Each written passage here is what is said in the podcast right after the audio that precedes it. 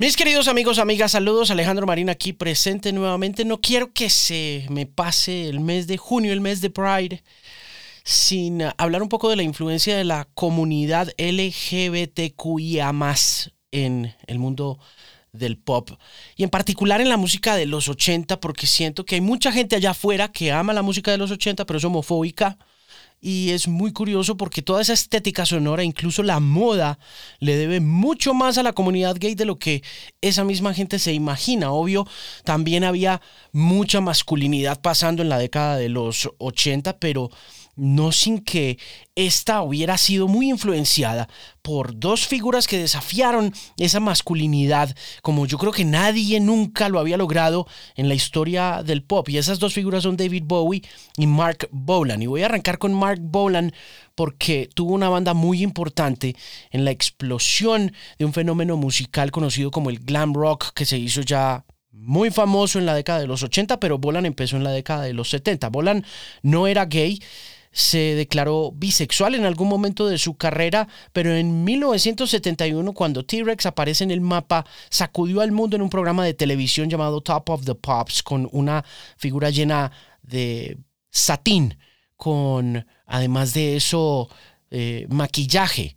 eh, pestañina, escarcha, un montón de cosas que en esos momentos no era muy popular entre las comunidades heterosexuales que estaban viendo Top of the Pops. Y mm, había decidido Bolan en algún momento de su carrera volver al rock divertido, chabacano, sexualmente intrigante y provocador que había sido el comienzo de la cultura del rock con figuras como Little Richard, quien además era gay también, porque es que lo gay ha estado en la música desde mucho tiempo atrás, sobre todo en la música pop. Eh, pero en el caso de Bolan, Bolan quería regresar a un estilo sencillo, simple, bailable, sexualmente provocador y muy divertido, además. Teniendo en cuenta que lo que estaba pasando en esos momentos, en un momento crucial también de la música pop, porque se habían acabado los Beatles en 1970, para Bolan era bastante aburrido. Estamos hablando de toda la experimentación que sucedió un poco después del Sgt. Pepper's Lonely Hearts Club Band, con la aparición de artistas progresivos que estaban explorando con la música clásica y con el virtuosismo, artistas como Rick Wakeman y como Yes, artistas como Pink Floyd, artistas en Estados Unidos también que estaban haciendo art rock, como Frank Zappa and the Mothers of Invention. Y Bolan quería hacer rock entretenido y sentía que el rock progresivo era aburrido, por lo que al mezclarle toda esta conexión bisexual y ambigua, andrógina también, llamó mucho la atención de David Bowie. David Bowie empezó a jugar como buen camaleón, como siempre se le ha dicho, con el tema de la sexualidad en tarima. Empezó a hacerlo con su guitarrista Mick Ronson. Y eso generó mucho escosor en esos momentos. Eso generó una especie de malestar. Recordemos que eh, Bowie venía haciendo música desde 1964, 1965, pero fue alrededor de la época en que conoció a Mark Bolan y se hizo amigo de Mark Bolan que empezó a hacer de la sexualidad una especie de espectáculo, algo inherente a lo que había que ver en tarima. Una conexión además entre el sexo masculino y el femenino. Y un coqueteo con su guitarrista Mick Ronson, que lo llevaron a puntos muy clave de esta discusión sobre la sexualidad. Bowie había grabado The Man Who Sold the World en 1970. En el 71 estaba promocionando ese disco en los Estados Unidos por primera vez. A través de esa exploración había conocido a Andy Warhol, había conocido también a Lou Reed, quien era otra figura muy ambigua sexualmente, pero mucho más desconocida, por lo menos en Inglaterra. Pero Bowie adoraba a Lou Reed y adoraba a Mark Bolan y había decidido juntar un poco esas experiencias, esas vivencias. Y en 1972, cuando está lanzando un disco que de hecho está cumpliendo 50 años, que se llama The Rise of Ziggy Stardust and the Spiders from Mars, cuando está lanzando una canción llamada Moon Age Daydream. Ya creo que Bowie ha lanzado un disco muy importante de su carrera que se llama Hunky Dory. Y por esa época de The Rise and Fall or The Rise of Ziggy Stardust and the Spiders from Mars, Bowie le dice a un periodista de la revista Melody Maker que es gay. Le dice, I'm gay. Y I'm gay, I've been gay since I was David Jones. Soy gay desde que era David Jones, desde que no era David Bowie. Esta declaración, esas pocas palabras juntas en una revista y después de eso una presentación que hizo en el programa de televisión Top of the Pops, del que se habla mucho hoy en día entre la comunidad artística que lo vio, causaron un impacto y una influencia enormes en la manera como muchos jóvenes aspirantes a músicos que tenían otra tendencia sexual vieron una liberación. Vieron a través de esa declaración y a través de lo que estaban viendo en la televisión con David Bowie y con la promoción de su disco de Ziggy Stardust en diferentes teatros en Inglaterra, una posibilidad o un alivio, una manera de verse no tan extraños. Hay que recordar también que hasta 1972 era prohibido en Inglaterra tener sexo con otro hombre, era causal de prisión. Es un tema bien complejo del que no sabemos mucho, pero esa lucha por los derechos LGBTQIA ha sido difícil, compleja y el arte ha jugado un papel muy importante. En particular, David Bowie jugó un papel muy importante justo con ese disco, con Ziggy Stardust and the Spiders from Mars. ¿Por qué? Porque eh, grandes artistas de esa época vieron la posibilidad de decir, no soy tan raro como la gente lo dice en la calle o como lo dicen los medios de comunicación. Y esto pues, generó el comienzo de lo que pasó en la década de los 80 con artistas como Andy Bell, quien dice en varias entrevistas que Bowie no lo hizo gay, pero que sí le dio la posibilidad de decir, puedo ser gay y puedo ser músico, y puedo hacer música sin ningún problema. Otra figura importante que está mencionada en un libro que me estoy leyendo que se llama David Bowie Made Me Gay es un hombre llamado Mark Almond. Su nombre no es Mark, ese es su nombre artístico. Pero ese nombre artístico lo cogió a finales de la década de los 70 en honor a su ídolo de música, precisamente Mark Bolan de la banda T-Rex. Y Mark Almond era el líder de una banda llamada Soft Cell, que en 1981 llegó al puesto número uno de los listados con una canción llamada Tainted Love, que curiosamente fue interpretada originalmente en 1963 por una mujer llamada Gloria Jones, quien se convirtió en la esposa de Mark Bolan y quien estuvo con él hasta su muerte, creo que en 1973. Esa fue una de las primeras canciones que llegaron al puesto número uno de un listado por parte de un artista gay con una salvedad que tengo que hacer y es que en ese momento Mark Almond, como muchos otros artistas, incluyendo entre ellos a Freddie Mercury, no habían salido del closet. Porque independientemente de todo lo que había hecho David Bowie con esas simples palabras, con esa simple declaración, con declararse gay, algo que eh, de lo que se retractaría en 1974, 1975, ya que más adelante Bowie eh, dijo, yo no soy gay, yo soy bisexual. Eh, esas palabras hicieron que Almond, quien tenía originalmente una banda de punk, eh, tuviera el valor de coger una canción de Mark Bolan y de T-Rex y convertirla en este One Hit Wonder, en esta canción enorme que de hecho incluso hace unas semanas habíamos hablado aquí de Andy Fletcher y del impacto que había tenido en la cultura del rock. Esta gran canción llamada Just Can't Get Enough, una de las primeras canciones en sonar en una programación regular de una emisora de rock and roll. Y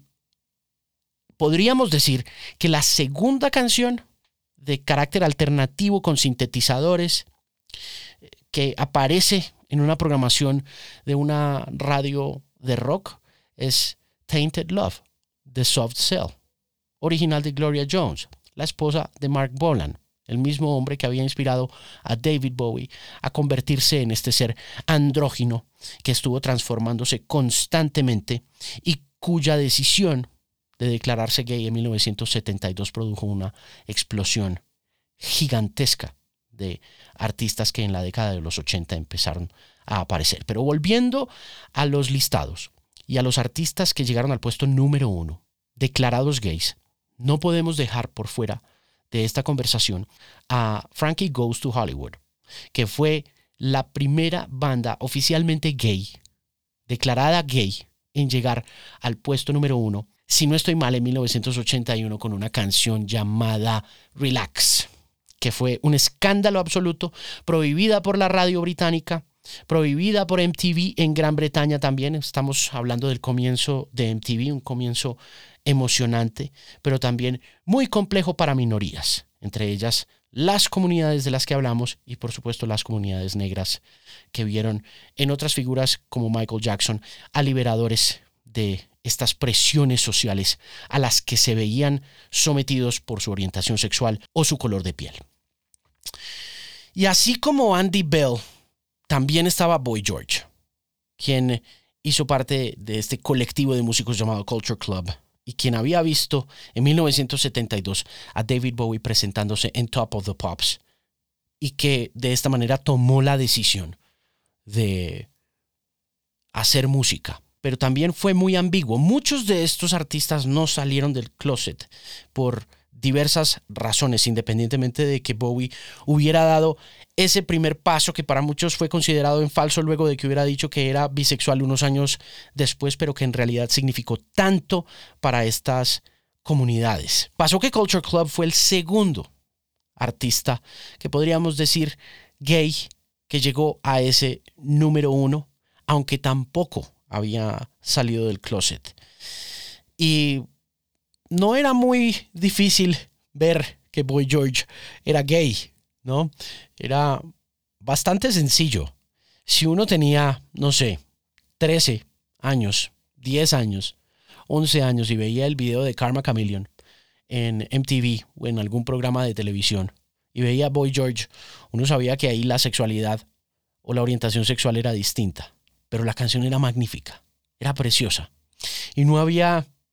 mucho de qué hablar, más allá de lo pintoresco que era Boy George. No necesariamente porque fuera gay, sino porque su estilo, su forma de vestir, su maquillaje, todo lo que hacía Boy George era tan pintoresco, tan exótico, era tan distinto. Y eso marcó y definió la década de los 80, muy inspirados en David Bowie y en lo estrafalario que había sido Bowie en esa época maravillosa de su carrera entre 1971, cuando se va para los Estados Unidos a promover The Man Who Sold the World, graba Hunky Dory, produce a Lou Reed con Transformer, donde está además uno de los himnos más grandes que se han hecho alrededor de la temática del mundo transexual, con esta canción llamada Walk on the Wild Side.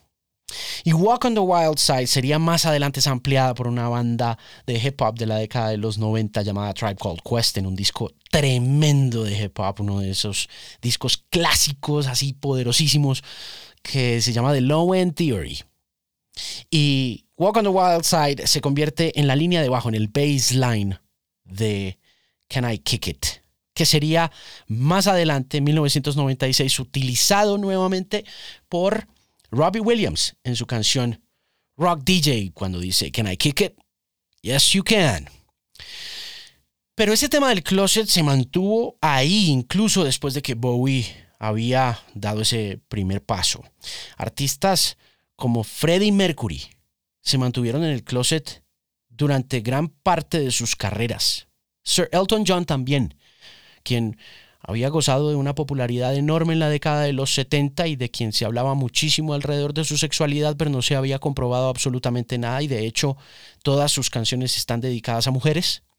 porque el mismo Sir Elton John ha dicho pues que era el camino a seguir para poder tener éxito. De hecho, eh, Mercury jugó con la bisexualidad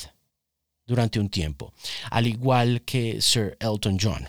y que David Bowie también, porque cuando Bowie se declara gay, incluso hay una mujer que escribió una biografía sobre su vida con David Bowie, su primera esposa, que dice que en realidad Bowie nunca fue gay, que siempre fue bisexual y que de hecho se había acostado junto a él y a Mick Jagger alguna vez.